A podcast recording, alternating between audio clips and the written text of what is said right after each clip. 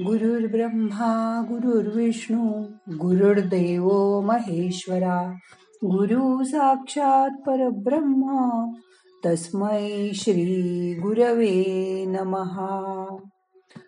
आज ध्यानात थोडं स्वतःच्या बद्दल बघूया.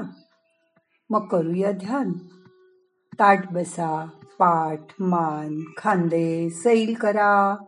हाताची ध्यान मुद्रा करा. हात मांडीवर ठेवा. डोळे अलगद मिटा. मन शांत करा. असं होतं ना कधी कधी की बोलण्याच्या ओघात कोणीतरी एखादी गोष्ट बोलून जातं. आणि त्यातूनच आपल्याला जगण्याचा फार मोठा धडा आपसूक मिळून जातो. कलागुरु डॉक्टर मा सोनल मानसिंग यांना परवा मी एक प्रश्न विचारला. त्यांच्या साड्यांच्या आवडीबद्दल. उत्तर देताना त्या म्हणाल्या क्या है ना शेफाली? सौंदर्य बोध होना चाहिए. जीवन में तो हर काम सुंदर हो जाता है. सौंदर्य बोध. किती सुंदर शब्द. कुठलीही गोष्ट करताना त्यातलं सौंदर्य शोधायची सवय लागली की खरंच जगणं सुंदर होऊन जात. साधी भाजी चिरताना देखील धसमुसळेपणा न करता ती नीट लक्षपूर्वक आणि मन लावून चिरली तर व्यवस्थित चिरलेले एकसारखे भाजीचे तुकडे ताटामध्ये किती सुंदर दिसतात. माझी आजी हाताने गोधड्या शिवायची तिचे हातशिलाईचे टाके तांदुळाच्या दाण्यासारखे नाजूक शुभ्र आणि एकसारखे असत. वेडे वाकडे मोठे बारीक टाके घालून अगदी बटन देखील शिवलेलं तिला आवडत नसे. पण ती चौकीवरच्या खांबाला टेकून एकाग्र चित्ताने गोधडी शिवत बसलेली असताना तिची आत बाहेर होणारी सुई एखाद्या चपळ कुशल नर्तिकेसारखी वाटत असे. सोनलजी म्हणतात तो सौंदर्य बोध आत्मसात करायचा मी खूप वर्षापासून प्रयत्न करायची. जाणीवपूर्वक प्रयत्न करायची. सौंदर्य दृष्टी एखाद्याकडे उपजतच असते. पण सौंदर्य बोध मात्र शिकता येतो. एकदा ती सवय लागली की मग तो सौंदर्य बोध तुमच्या आयुष्याचा एक भाग बनून जातो. आणि मग तुमचं आयुष्य खरोखरच खूप सुंदर होतं. मग तुम्ही काय नेसता काय विकत घेता इथपासून सुरू होऊन ते तुम्ही काय वाचता काय ऐकता? काय करता? इथपर्यंत तो सौंदर्य बोध तुमच्या असण्याचा एक भाग बनून जातो. मग तुम्ही कोणाला साध? चहाला जरी बोलवलं तरी विचारपूर्वक तुम्ही कप निवडता. चहा एका विशिष्ट रंगछटेचाच होईल असं बघता. त्या चहात आलं गवती चहा. हवा तितका आणि हवा तेवढाच पडला पाहिजे याची सुद्धा काळजी घेता. आणि मग तेच तुमचं चहा करणं लोकांच्या लक्षात राहत. हाच चहातला सौंदर्य बोध आहे. प्रत्येक गोष्टीत हा सौंदर्य बोध शोधण्याचा प्रयत्न करा. आणि ती गोष्ट आत्मसात करा. पण दुसरं एक खूप महत्वाचं आणि दुर्दैवानी खरं वाक्य. जे काल परवा मी ऐकलं ते मात्र माझ्या मनापर्यंत जाऊन पोचलं. मी त्या लेखिकेला माझी पुस्तकं भेट द्यायला गेले होते.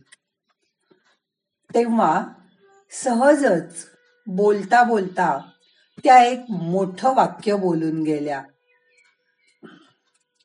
त्या म्हणाल्या आपल्या आयुष्यातील सर्वात मौल्यवान गोष्ट म्हणजे आपला वेळ आणि दुर्दैवाने त्याच गोष्टीची आपण सर्वजण जास्त उधळ माधळ करत असतो.